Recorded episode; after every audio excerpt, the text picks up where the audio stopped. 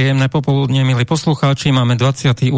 január 2024 a konečne je tu prvýkrát v tomto novom roku relácia za rohom, tak aj pri tej príležitosti, keďže je to prvé vysielanie v zarohom a je už síce koniec januára, ale predsa len, keďže sme to ešte nestihli, tak všetkým našim poslucháčom relácie za rohom želáme šťastný nový rok, všetko najlepšie v ňom, hlavne veľa zdravia, úspechov, šťastia, peňazí, lásky a všetkého možného, čo potrebujete.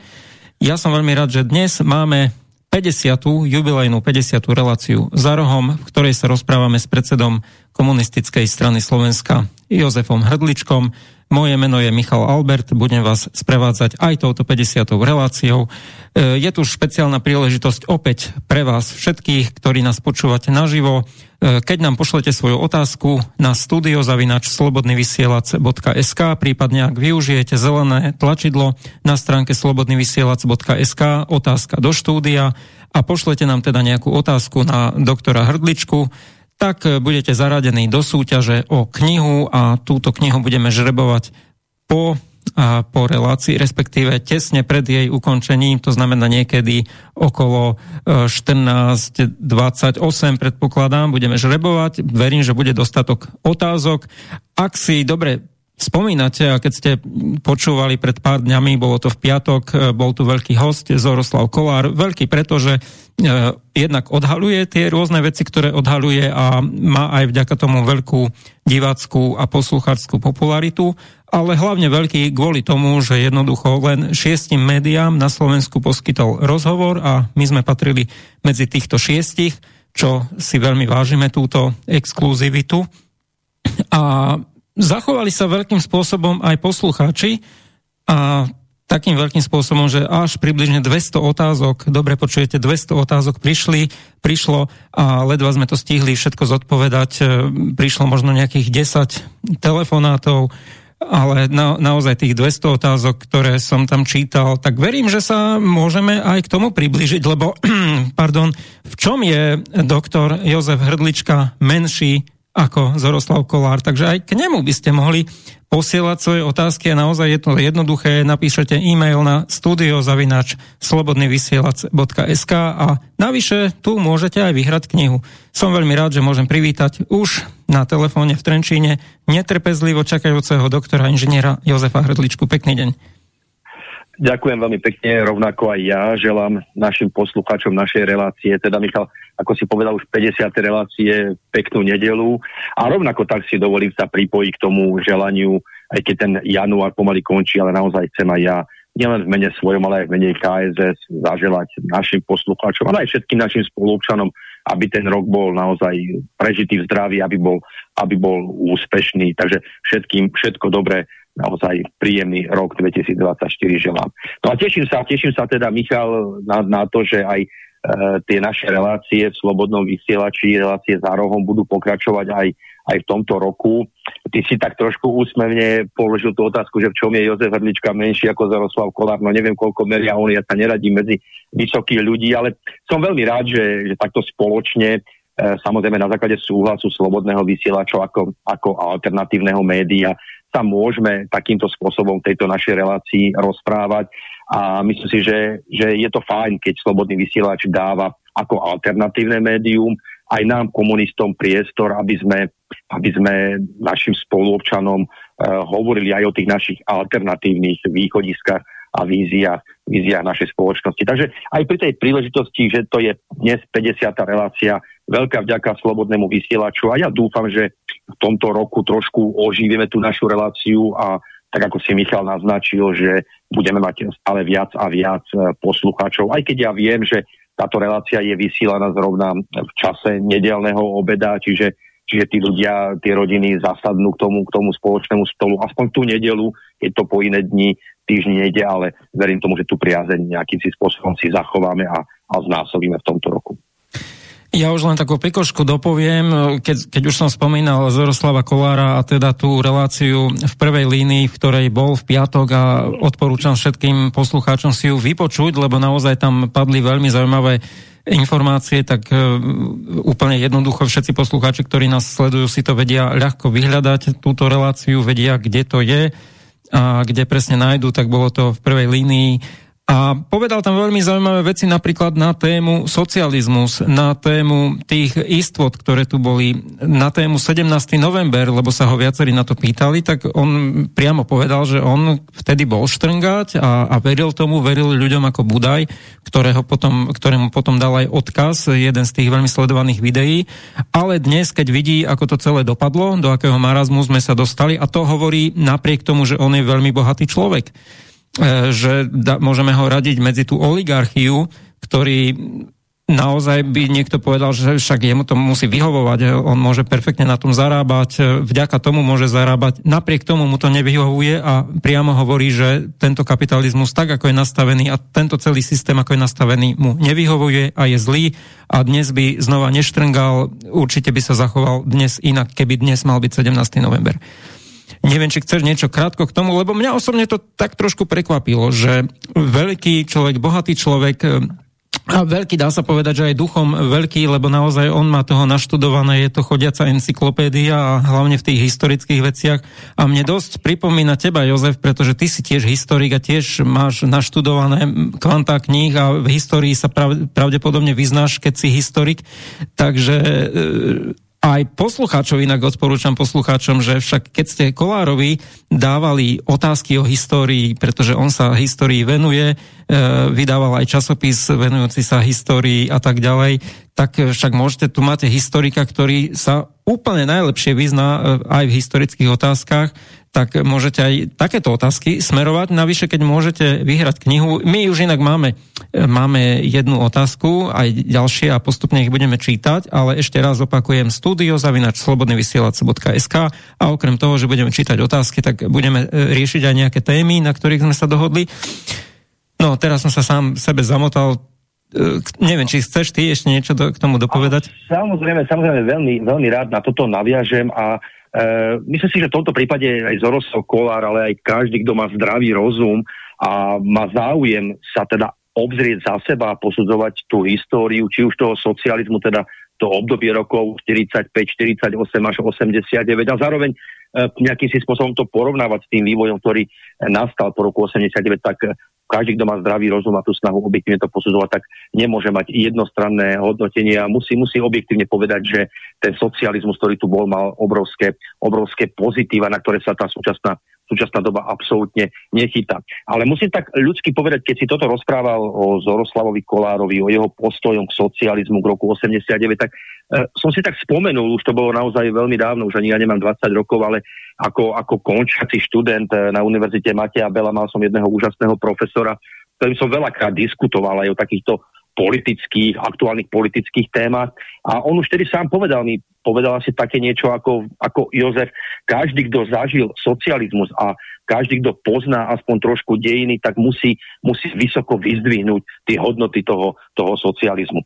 Ja len dodám pri tejto príležitosti, že ako historik, ako si spomenul, čím viac človek báda tú, tú modernú históriu, skúmať tú modernú históriu, tak, tak naozaj prichádzam k tomu, že v tom Československu neexistovali reálne objektívne podmienky, aby tu došlo tomu politickému prevratu, ku ktorému, ku ktorému došlo. A my sme sa už aj v našej relácii viackrát bravili, že tu skôr zlyhali nie tí ľudia na námestiach, ktorí požadovali nejaké tie, nejaké tie zmeny v prospech vylepšenia toho socializmu, ale zlyhali je to ťažko povedať a priznať, ale treba to urobiť. Zlyhali určite tie komunistické špičky, komunistické elity vtedajšieho Československa, ktoré, ktoré tú spoločnosť naozaj doviedli k tomu, že došlo k totálnemu prevratu, k majetkovému prevratu a že sa dnes nachádzame tam, kde sme. Ale toto je samozrejme, myslím, že na, aj na nejakú samostatnú tému do budúcnosti, možno, že sa viac trošku zaoberať týmito, týmito otázkami prevratu a porovnávania vôbec toho, e, čo tu priniesli tie generácie po druhej svetovej vojne. No a do akej situácie sme sa naozaj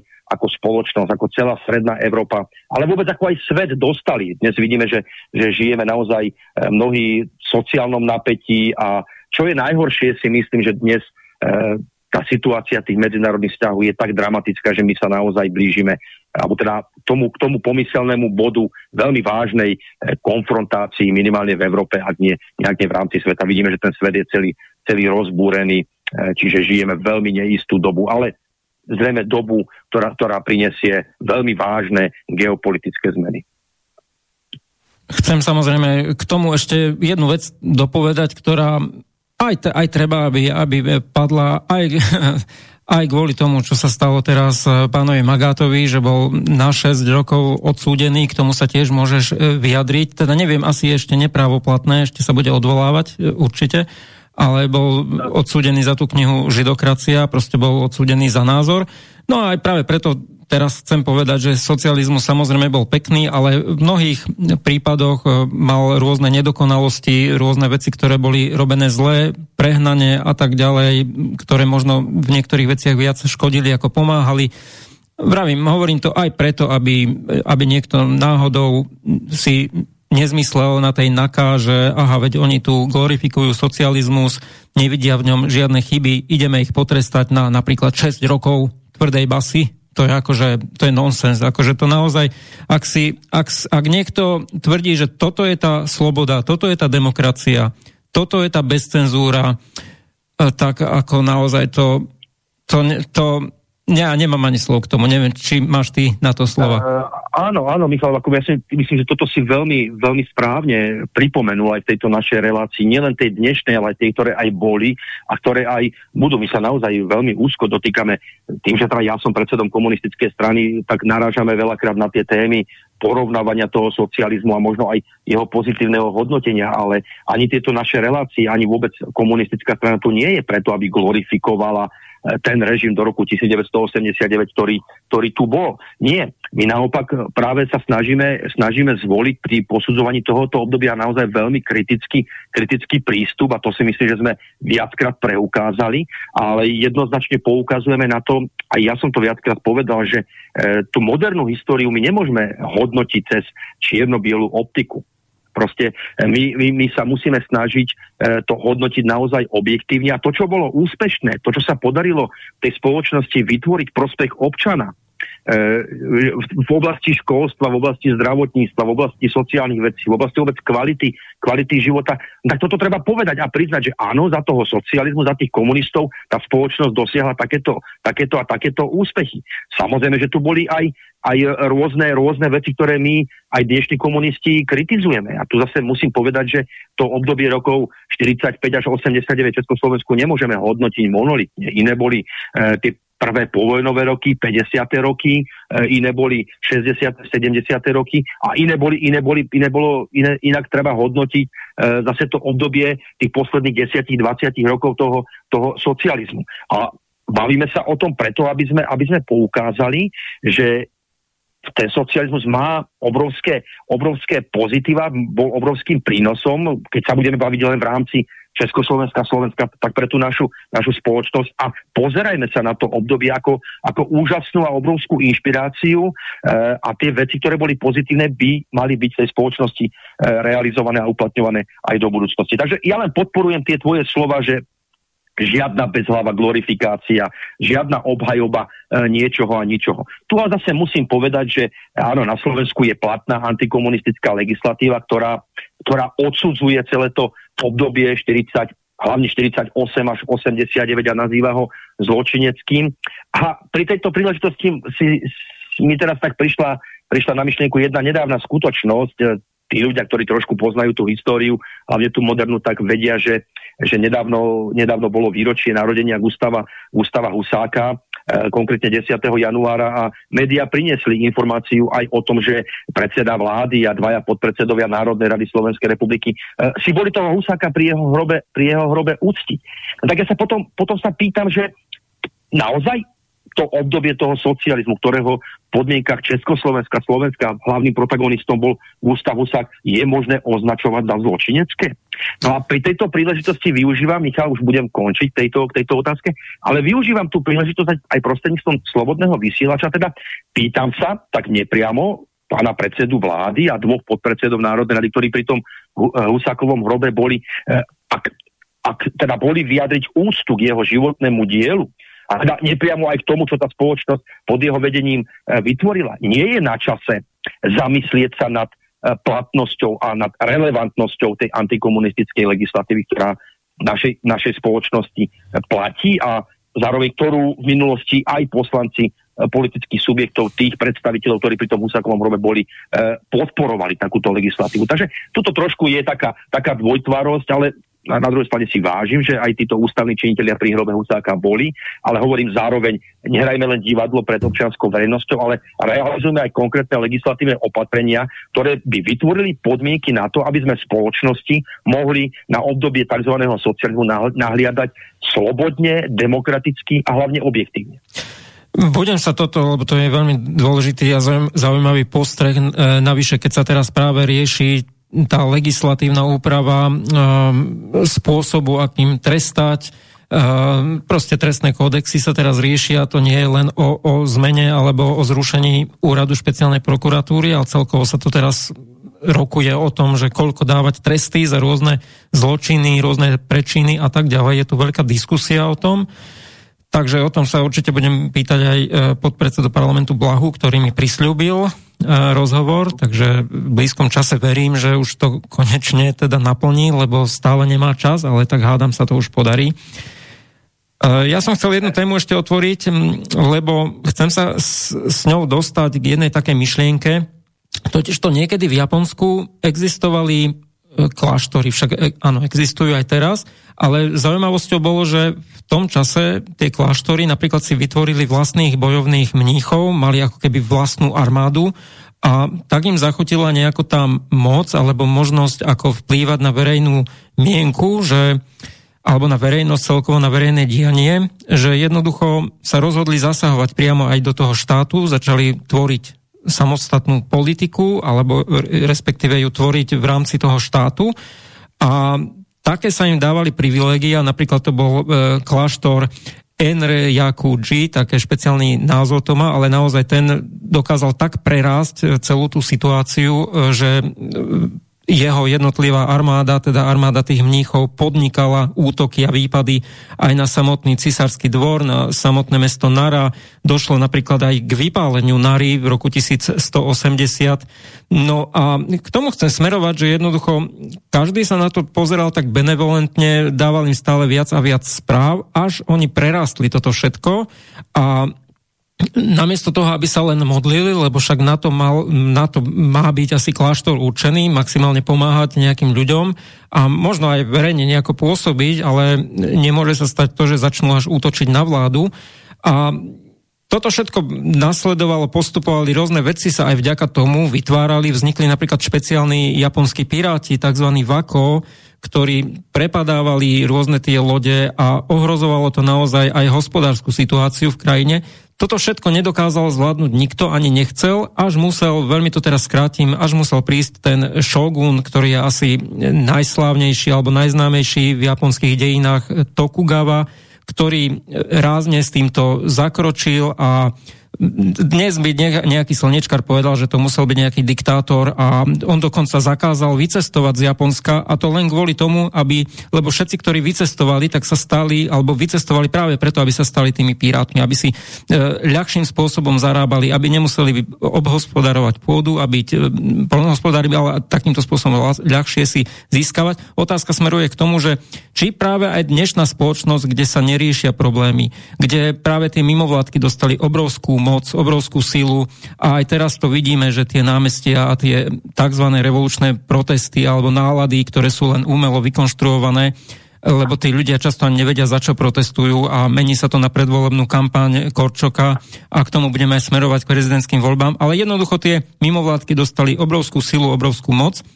E, nikto to neriešil, každý sa len tichučko na to prizeral, dával im stále viac privilegií až to prerastá do toho, že oni vlastne e, sú a ovládajú všetko a chcú ovládať všetko spolu s novinármi samozrejme, e, niektorými, nevravím, že všetkými. E, či nenastal už naozaj, nenastala doba na tvrdú dobu, tvrdé riešenia, možno nejakého tzv. diktátora, ktorý rázne buchne po stole a povie, že nie, tak toto nebude. A druhá podotázka, že či smer môže predstavovať niekoho takého, keď on už dlhodobo kolaboruje s kapitalizmom, vyhovuje mu tento systém, len ho tak trošku e, zdanlivo a možno marketingovo len pretvára a dotvára. No, toto je veľmi, veľmi pekne si to nastolil. To treba povedať, že áno, tie protesty, ktoré dnes organizuje súčasná opozícia, a ak si všimneme, tak tie protesty sú naozaj vo väčšine prípadov veľmi dobre pripravované a ich zabezpečovanie stojí obrovské ekonomické zdroje. My veľmi dobre vieme, ja myslím, že si to aj posluchač vie predstaviť, že koľko vôbec stojí prenájom nejakého miesta, nejakej tribúny, ozvučenia. Tu sa bavíme o, o sumách, ktoré presahujú 10 tisíc eur a keďže sa to koná vo viacerých miestach. No proste je to veľmi sofistikovane organizované a pripravované a áno, je to, je to, je to snaha súčasnej opozície a tých ďalších síl, ktoré okolo nej spolupracujú, to sú aj médiá, samozrejme to sú mimovládne organizácie a možno aj niektorá nemenovaná, nemenovaná ambasáda, sa takýmto, spôsob, takýmto spôsobom snažia negovať výsledky parlamentných volieb. No pokiaľ žijeme v spoločnosti, ktorá má mať prívlastok demokratická parlament, a teda systém založený na parlamentnej demokracie, no tak, tak je tu snaha určite e, týmto spôsobom negovať tie výsledky a presadzovať politiku, ktorú, ktorú razí dnešná opozícia. No, ty kladieš otázku, Michal, myslíš si, že veľmi opodstatnenie, či smer alebo niekto v smere, či je ten, tým politickým subjektom, alebo či sú tam osobnosti, ktoré by sa rázne, radikálnym spôsobom mohli postaviť po, proti takýmto chorým, proti takýmto chorým tendenciám spoločnosti. A zároveň musím súhlasiť s tým, čo si povedal. Proste nepovažujem ani Roberta Fica, ani stranu Smer sociálna demokracia, ani žiaden iný politický subjekt súčasnej vládnej koalície za ten, ktorý by sa mohol razantne postaviť proti týmto negatívnym stránkam súčasného spoločenského systému. A žiaľ, žiaľ musím povedať, že ten Smer je naozaj politickým subjektom, ktorý konzervuje tento kapitalistický systém. A keď budem zachádzať trošku ďalej, tak oni sa neboja a naopak to hlasne, hlasne hovoria, že podporujú euroatlantickú orientáciu Slovenska. Zatiaľ neurobili nič proti tomu, aby, aby e, tie médiá prinášali objektívne informácie. Ty si sa tu dotkol e, otázok špeciálnej prokuratúry, e, znižovanie trestných sadziek, ktoré vlastne vyvolali, alebo teda stali sa zámienkou eh, pre tieto protesty, ktoré organizuje opozícia. No ja sa pýtam, že prečo ako jednu z prvých vecí, ak nie prvú, ktorú urobila súčasná vládna koalícia, je práve novela týchto trestných kódexov. Ja musím povedať, že my v KSS podporujeme zrušenie, eh, zrušenie špeciálnej prokuratúry. Naozaj to je, to je eh, orgán, ktorý nemá nejakým si spôsobom tradíciu, je duplicitný v rámci, v rámci Slovenska a nemá takúto tradíciu ani vo väčšine krajín e, tzv. západného sveta, ak to tak nazveme. Ale pýtam sa, prečo jeden z týchto, z týchto jeden z prvých krokov súčasnej vládnej koalície bol smerovaný práve do novely týchto zákonov. Ešte raz hovorím, áno, súhlasíme, zrušení šta, e, špeciálnej prokuratúry v KSS, ale na druhej strane e, myslím si, že je na, naozaj na, na dlhú a odbornú diskusiu, či je opodstatnené znižovať trestné sadzby.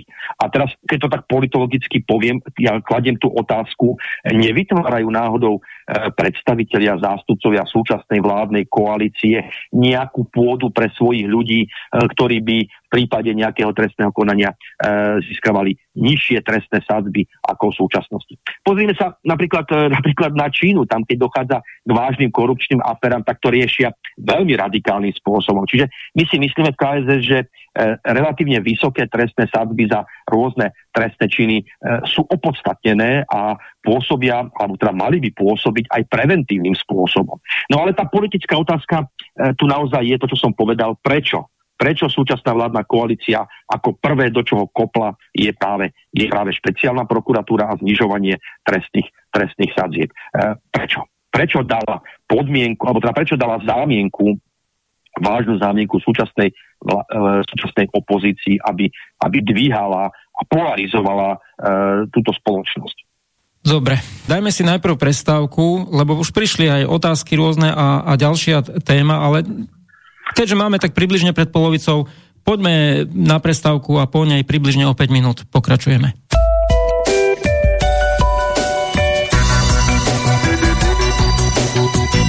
Počúvate slobodný vysielač.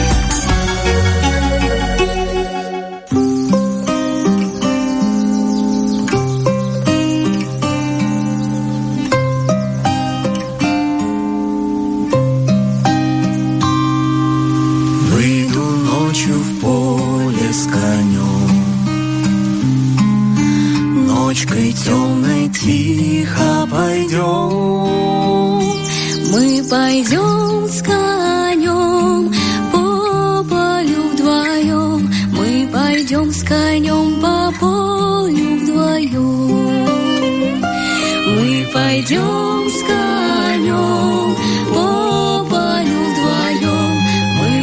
пойдем с конем по полю вдвоем. Ночью в поле звезд благодать никого не видать.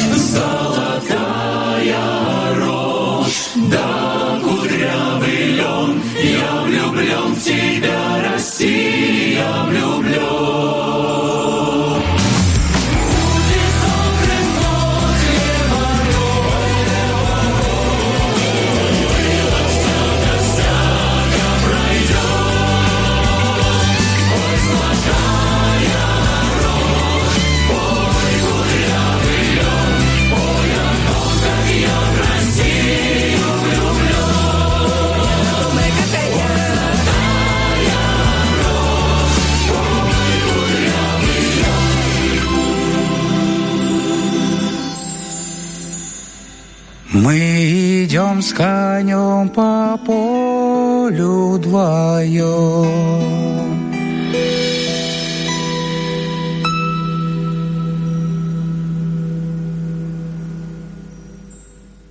Pokračujeme, milí poslucháči, v relácii za rohom, kde sa rozprávame s predsedom KSS Jozefom Hrdličkom.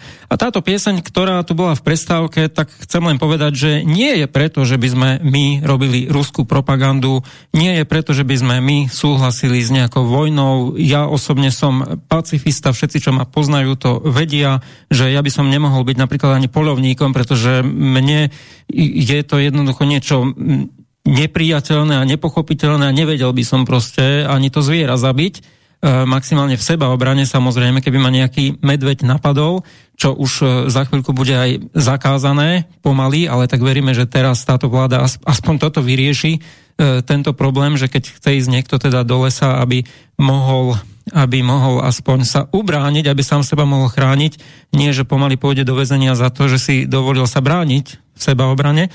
No ale poďme na témy, ktoré potrebujeme riešiť, ale aj to súvisí aj s tou pesničkou, ktorá tu práve bola, lebo jedna z tém, ktorú som chcel otvoriť, je e, práve tá návšteva Roberta Fica na Ukrajine. Bolo to síce v Užhorode a chcem k tomu ešte takú podotázku povedať, že dnes naozaj, kto pozeral na STV, teda na RTVS, reláciu o 5 minút 12, tak polovicu relácie oni riešili to, Kaliňák spolu s Marcinkovou tam boli a pomáhala samozrejme k tomu tá režia, ktorá to celé vedie polovicu relácie riešili to, že či nebolo nedôstojné, že oni išli do Užhorodu, či nemohli ísť za ním priamo do Kieva, lebo však ten e, ukrajinský premiér, on mal ďaleké cestovanie, on asi pešo musel ísť z toho Kieva.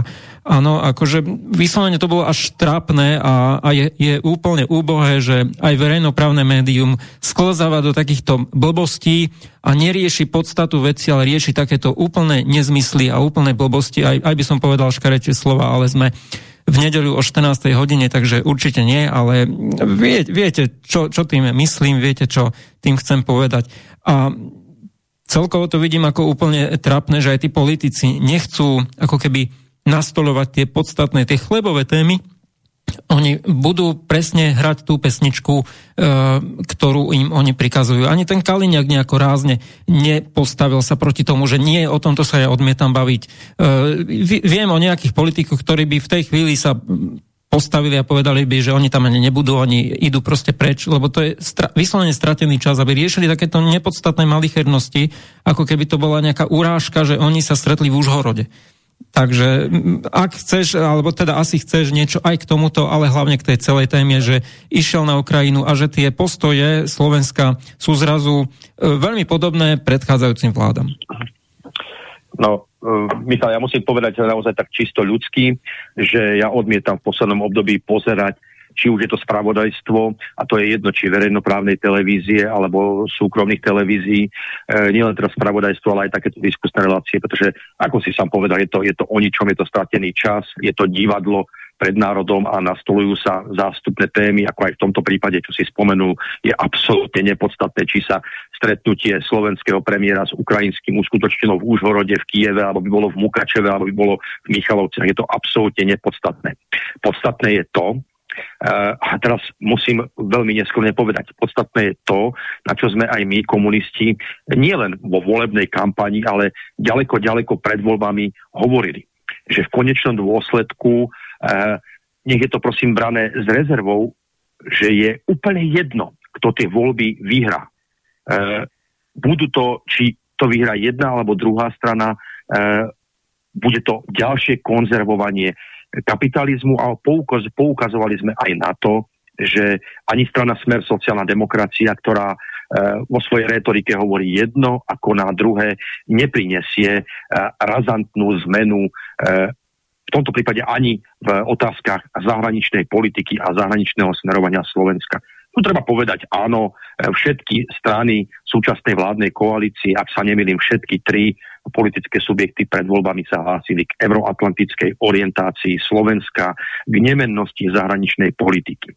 Tu chcem ale zdôrazniť naozaj e, pred našimi poslucháčmi, aby sme aj do budúcnosti naozaj uvažovali a zvažovali, či sú to už voľby alebo vôbec pri hodnotení tej situácie, chcem zdôrazniť naozaj tú dvojtvárosť sociálnej demokracie na Slovensku. Nebudem teraz sa zmieňovať o sociálnej demokracii, ktorú reprezentuje Peter Pellegrini, ale e, o, tu, o tej politike, ktorú prezentuje strana Smer sociálna demokracia, ktorá pred parlamentnými voľbami aj vo vzťahu k otázkam Ukrajine a Ruskej federácie, otázkam sankcií, otázkam e, pôsobenia NATO hovorila jedno a dnes hovorí, hovorí iné. Ja sa priznám, e, čisto ľudský, že E, aj keď stojím si za tým, čo som povedal, teda, že sme pred voľbami poukazovali na to, že nič sa de facto nezmení, e, tak zároveň, zároveň aj v tejto relácii, myslím, som, som hovoril, som vyjadril istú radosť nad tým, že tu došlo k zmenu tých vládnych garnitúr.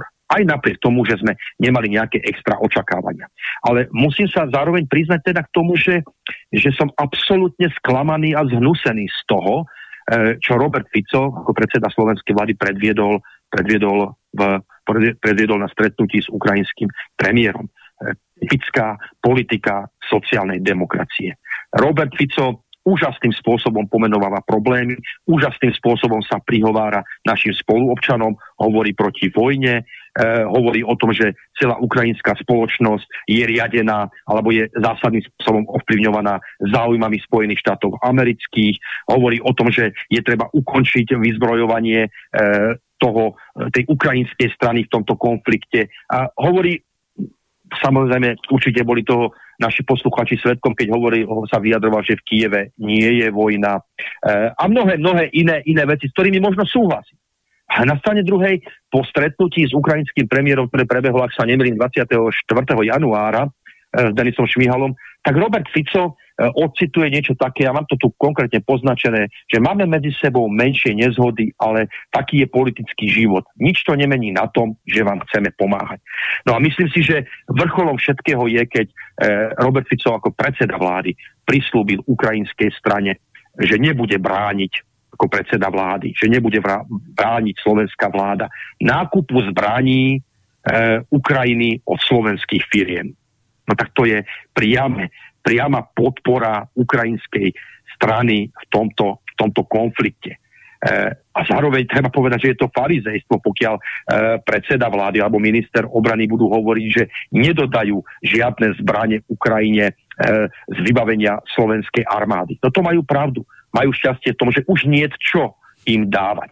A to chcem pripomenúť, e, a to, to je naozaj fakt, ktorý, ktorý, ktorý som sa dočítal nie tak dávno, že až celkovo 20% z, z munície, ktorá je používaná na Ukrajine, pochádza práve, práve zo Slovenska. Rovnako tak je, je šokujúce, ale to už dlhodobejšie, že súčasná vláda e, avizovala a podporil to Robert Fico, respektíve zdôraznil to Robert Fico aj na stretnutí s ukrajinským premiérom a teda to, že budú ďalej pomáhať v tej tzv. obranej línii Ukrajiny. Čiže opäť je to priama podpora ukrajinskej strany v tomto konflikte. Nehovoriac o tom, že v Užhorode Robert Fico podporil integračný proces Európskej únie, e, Ukrajiny do Európskej únie.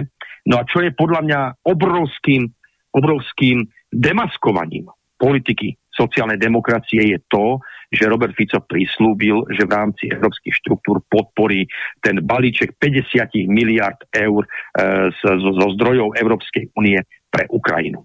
E, takisto, takisto sa vyjadril, že podporuje, slovenská vláda podporuje Ukrajinu a jej územnú celistvosť, integritu, e, jej zachovanie, e, čiže podporil, podporil vyjadrenia alebo teda záujmy prezidenta Zelenského, prezidenta Ukrajiny Zelenského vrátiť ten stav, e, stav pred, pred, pred rok 2014, sa dá povedať. Čiže vrátiť Ukrajine Krym a ďalšie tie územia. Čiže nemôžem sa ubrániť tým, aby som tu nepovedal, že naozaj e, aj v tomto smere sa ukázala sociálna demokracia vo, svojom, vo, svojom, vo, svojej, vo svojej pravej tvári a de facto v tej, na, na zahraničnej politike sa nič nemení. E, čo ma osobne mrzí, že e, tým, že Fico podporil e, alebo teda prislúbil podporu toho 50 miliardového finančného balíčka pre Ukrajinu, tak on nepriamo, a dokonca priamo si dovolím povedať, potrhol, potrhol stoličku pod nohami aj Viktorovi Orbánovi, pretože tam na stretnutí s Orbánom Fico hovoril niečo úplne iné, ako prislúbil, prislúbil na Ukrajine. Čiže žiaľ, dvojtvara dvojtvará politika e, súčasnej vládnej koalície, kde dominantný, je, dominantná je strana Smer sociálna demokracia.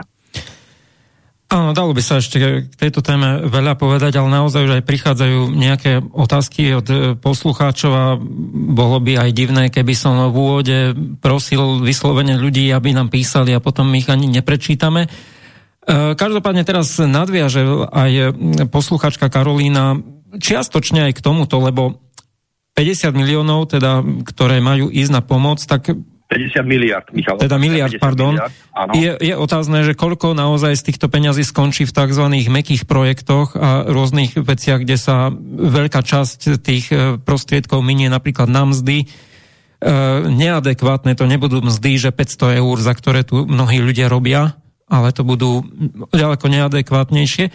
No ale k tomu smeruje aj otázka Karolíny z Košic, alebo teda čiastočne, lebo ona smeruje do slovenskej politiky.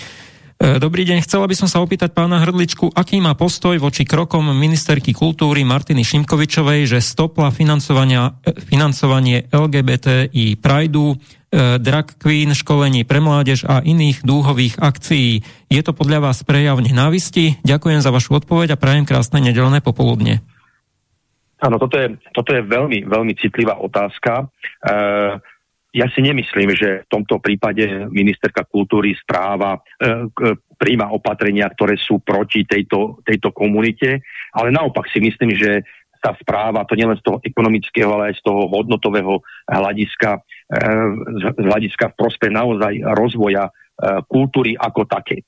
Vo vzťahu k LGBTI komunite, ja chcem povedať, že e, nech mi je, nech mi je odpustené, ale väčšina, väčšina lekárov e, väčšina lekárov tieto veci považuje za poruchu, ale o to sa nebudeme baviť. Nie je to akokoľvek. Ja si myslím, že ak sa u každého z nás v rodine vyskytne človek, e, ktorý, ktorý teda prejavuje sympatie k takému istému pohľaviu, ako, ako má, tak e, toho človeka nikdy neprestaneme mať e, menej radšej, ako, ako, ho, ako ho máme. Ale myslím si, že je, že je chore, aby sme spoločnosti e, z nenormálu robili normál je podľa môjho názoru chore, aby rôzne relácie, ktoré sú vysielané, ktoré majú vychovávať tú mladú generáciu, aby, aby nejakým si spôsobom propagovali uh, tú LGBTI komunitu a podobne. Nie, ja si myslím, že v tomto smere sa ministerka kultúry zachovala správne a skôr má záujem ekonomické zdroje, ktorými disponuje ministerstvo kultúry smerovať na rozvoj kultúry, na, na opravy, na rekonštrukcie uh, kultúrnych, historických pamiatok, na, na, podporu, na podporu kultúry, ktorá smeruje k naozaj k rozvoju, e, rozvoju skutočných hodnôt spoločnosti. Ďakujem, máme tu ďalšie otázky, ale e, sú to aj otázky, na ktorý, e, ktoré zasahujú do tém, ktoré sme pardon, mali aj dohodnuté. Jedna otázka je, tuto mám rovno napísané, od Michala, ten nám píše, zaujímalo by ma, koho bude podporovať za prezidenta Slovenska, teda ty a KSS. Mohol by dať aj podporu KSS doktorovi Harabinovi? Pýta sa Michal. Áno, veľmi, veľmi priamo odpoviem. E, KSS sa jednoznačne rozhodla, že bude stávať vlastného kandidáta. Myslím si, že by to bolo aj smiešné e, v, vzhľadom na výsledky parlamentných voľb, ktoré tu, ktoré tu boli. Nemáme záujem zase nejakým si spôsobom trieštiť, e, trieštiť tie hlasy v prospech nejakých tých hodnotových kandidátov. A zrovna teraz v sobotu sme mali rokovanie ústredného výboru, kde sme sa aj touto otázkou zaoberali. A áno, z kandidátov, ktorí sú už známi, ktorí teda odovzdali e, svoje petičné podpisy, ktorí budú sa uchádzať o dôveru v týchto prezidentských voľbách. Tá komunistická strana Slovenska bude jednoznačne podporovať doktora Štefana Harabína. E, z toho dôvodu, že z kandidátov, ktorí sú, e, Štefan Harabín je vlasteneckým kandidátom, je prosociálnym kandidátom, je, je, politikom, je politikom, ktorý aj situáciu na Ukrajine a vôbec tie medzinárodné globálne procesy vníma veľmi, veľmi racionálne. Čiže týchto prezidentských voľbách KSS bude podporovať e, Štefana Harabina. Zároveň využívam túto situáciu na to, aby som vyzval všetkých voličov, ktorí majú sociálne cítenie, vlastenecké cítenie, ktorí sú zástancami jednoznačného mieru, aby tohoto kandidáta, teda doktora Štefana Harabina podporili. Ďakujeme. Rudolf sa pýta, pôjde KSS do eurovolieb e, sami alebo s niekým spoločne? Áno, rovnako tak, e, túto sobotu sme sa zaoberali aj otázkami nášho postupu v európskych voľbách. Prijali sme rozhodnutie, že KSS sa zúčastní v európskych volieb. E, keďže ešte máme nejaký čas na to, aby sme aby sme komunikovali s nejakými možnými, možnými partnermi, tak uh, nie je uzavreté, či KSS pôjde samostatne alebo pôjde v koalícii s nejakými inými uh, politickými stranami, kde je zásadný programový prienik. Ale áno, e, KSS postaví vlastných kandidátov do voli do Európskeho parlamentu. Minimálne za tým účelom, aby sme vyjadrili vlastné postoje k politike Európskej únie a vôbec k medzinárodno-politickým témam a otázkam.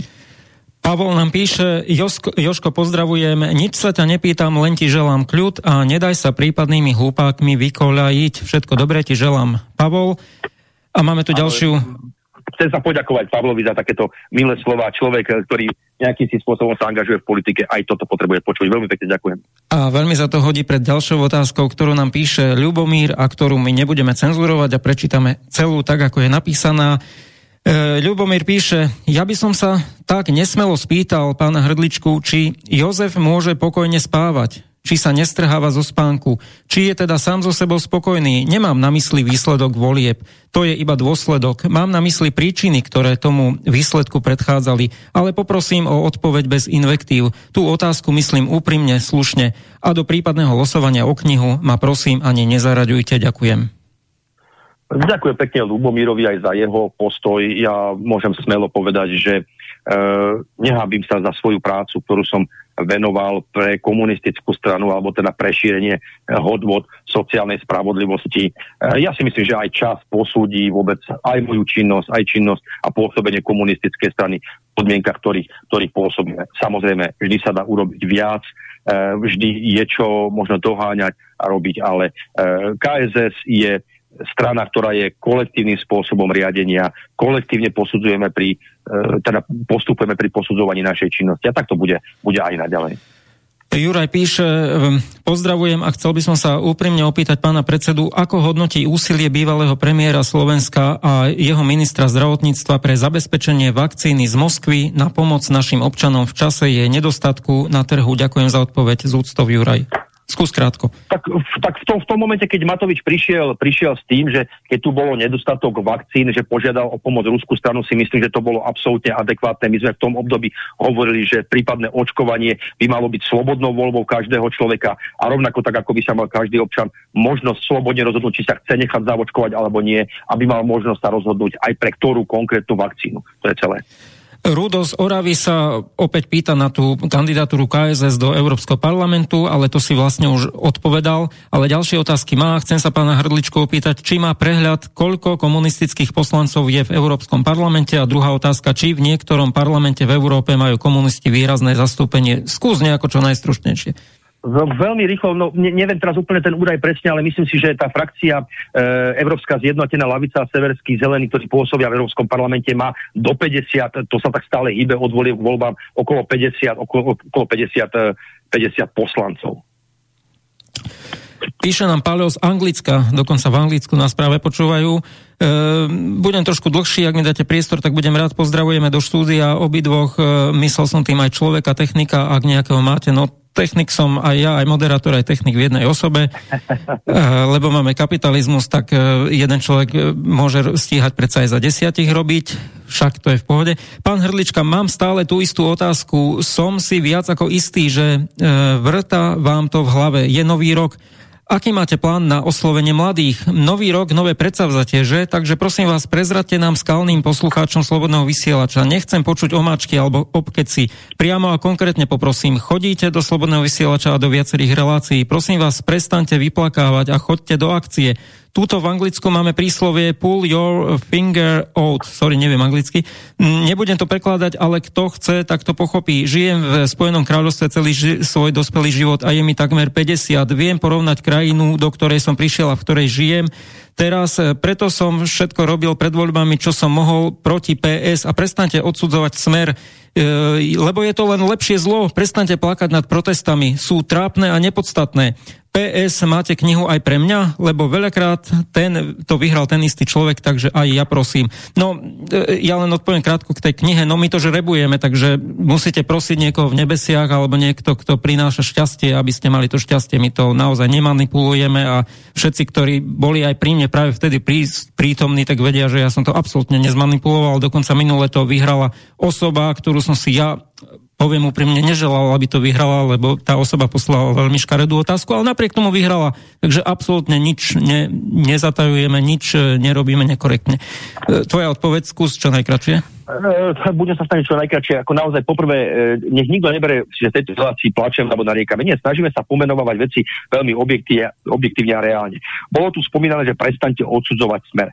Ja to chcem opraviť. Ani ja, ani nikto z KSS neodsudzuje smer, ani, ani sa im nesnažíme hádzať polená pod nohy. Naopak, my sme vždy hovorili, že pokiaľ urobia smeráci, sociálni demokrati pre tento národ niečo hmatateľné, niečo, čo zlepší životnú úroveň ľudí, pokiaľ budú na poli medzinárodnej politiky naozaj obhajovať po, záujmy Slovenskej republiky a, a, a, a podporovať veci, ktoré budú smerovať k mieru, tak my ich vždy im budeme tlieskať. Ale na druhej strane na, povinnosťou nás komunistov, aj keď neparlamentného politického subjektu, je to povinnosťou je pomenovávať tie, tie problémy, tie, tie, tú, tú, tú dvojtvarú politiku, ktorú sociálna demokracia robí. A robíme to pre, pre budúcnosť, aby si ľudia aj v budúcnosti uvedomili, že nie je možné nejakým si spôsobom naďalej konzervovať tento systém, ale je treba hľadať alternatívy voči tomu, čo tu je. A tu sa inšpirovať aj povedzme tým socializmom, o ktorom sme hovorili na začiatku relácie. Problematika mladej generácie, no môžeme sa o tom baviť naozaj e, opakovane, opakovane a na túto otázku ja naozaj neviem veľmi relevantne odpovedať, pretože je tu obrovský objektívny tlak na to, aby sme my tú mladú generáciu mohli, mohli nejakým si spôsobom získavať. E, momentálne, momentálne sme naštartovali proces tomu, aby sme vytvorili nejaké nové komunikačné spôsoby vôbec občianskou verejnosťou, ale a hlavne aj s tou mladšou generáciou, ktorá je na sociálnych sieťach. Pripravujeme novú webovú stránku, novú facebookovú stránku, ktorú chceme e, naozaj promptne, promptne a teda aj aktuálne, aktuálne obohacovať do tej budúcnosti. Snažíme sa, máme pripravené aj projekty na, ten, na tento rok, aby sme organizovali odborné semináre, kde takisto chceme vťahovať tú mladšiu, mladšiu generáciu. E, otázka mladšej generácie je naozaj veľmi zložitý problém, pretože už som viackrát hovoril, nech to bere ktokoľvek ako omáčky, ale je to tvrdá realita. Ťažko e, aj s tou mladšou generáciou komunikovať, ktorá síce s nami mnohí sympatizujú, ale nebudú sa angažovať so strachom e, prípade o nejaké, nejaké problémy v škole, v zamestnaní a podobne. Ďalšie otázky môžete písať na studiozavináč slobodnyvysielac.sk Ešte nám dopísal Paľo z Anglicka, že I like your first song is just lovely. Ak správne tomu rozumiem, takže tá pesnička, ktorú sme púšťali, je naozaj milovaná alebo perfektná. Ja naozaj neviem dobre anglicky, ale nejaké základy viem. Aj v Japonsku som sa dohovoril po anglicky, hoci neviem anglicky. Poďme ešte na témy, ktoré sme teda neprebrali, keďže sme, keďže sme dali možnosť všetkým poslucháčom prečítať ich otázky. Ja som sa ešte e, chcel vlastne opýtať na tú, na tú tému, uh, teraz mi to práve vypadlo. Povedz ty teraz ešte, čo si chcel a nedopovedal si, čo sme mali aj pripravené a mňa si spomeniem. Tak my sme, sa, my sme sa to bavili, teda, keď sme pripravili aj túto reláciu otázkam, otázkam, ktoré sú naozaj horúce, súvisia práve s návštevou Fica na Ukrajine.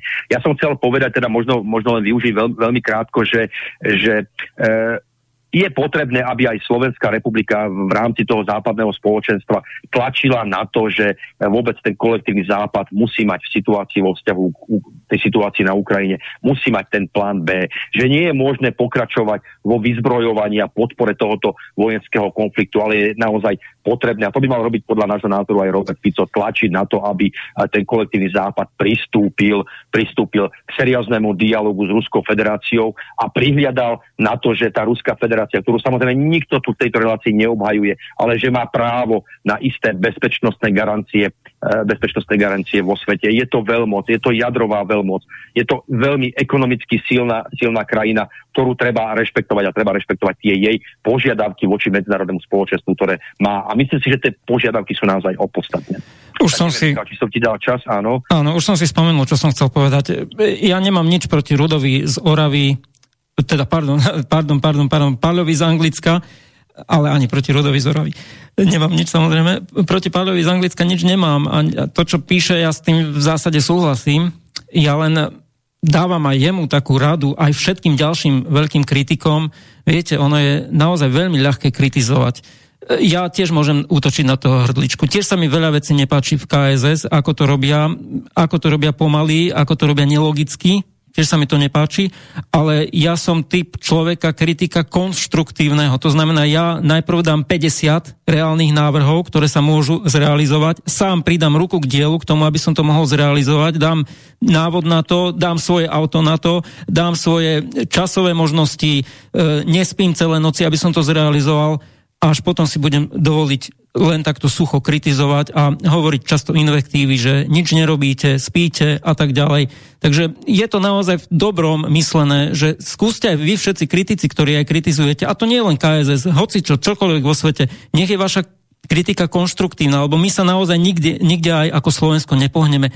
My sme tu totálne rozhádaní, každý sa háda s každým, brat s bratom, e, otec so synom a tak ďalej, obrazne povedané. ale nikto nechce nič konštruktívne, každý skôr to deštruktívne, ešte podkopávať nohy tým, ktorí naozaj úprimne chcú niečo robiť. To je také dnešné naše žiaľ myslenie a potom sa nečudujme, že mnohým oblastiam sa nedarí a darí sa práve tým oblastiam, ktoré dokážu zmanipulovať, ktoré dokážu robiť tvrdú, silnú propagandu a je možno aj na nás všetkých e, otázka, prečo napríklad aj my nekontrolujeme tvrdou propagandou a jasnou propagandou a jasne nehovoríme tie veci, ktoré tá mainstreamová propaganda robí zle a žiaľ ohlupuje ešte stále veľké množstvo ľudí a preto aj tie voľby dopadajú tak, ako dopadajú.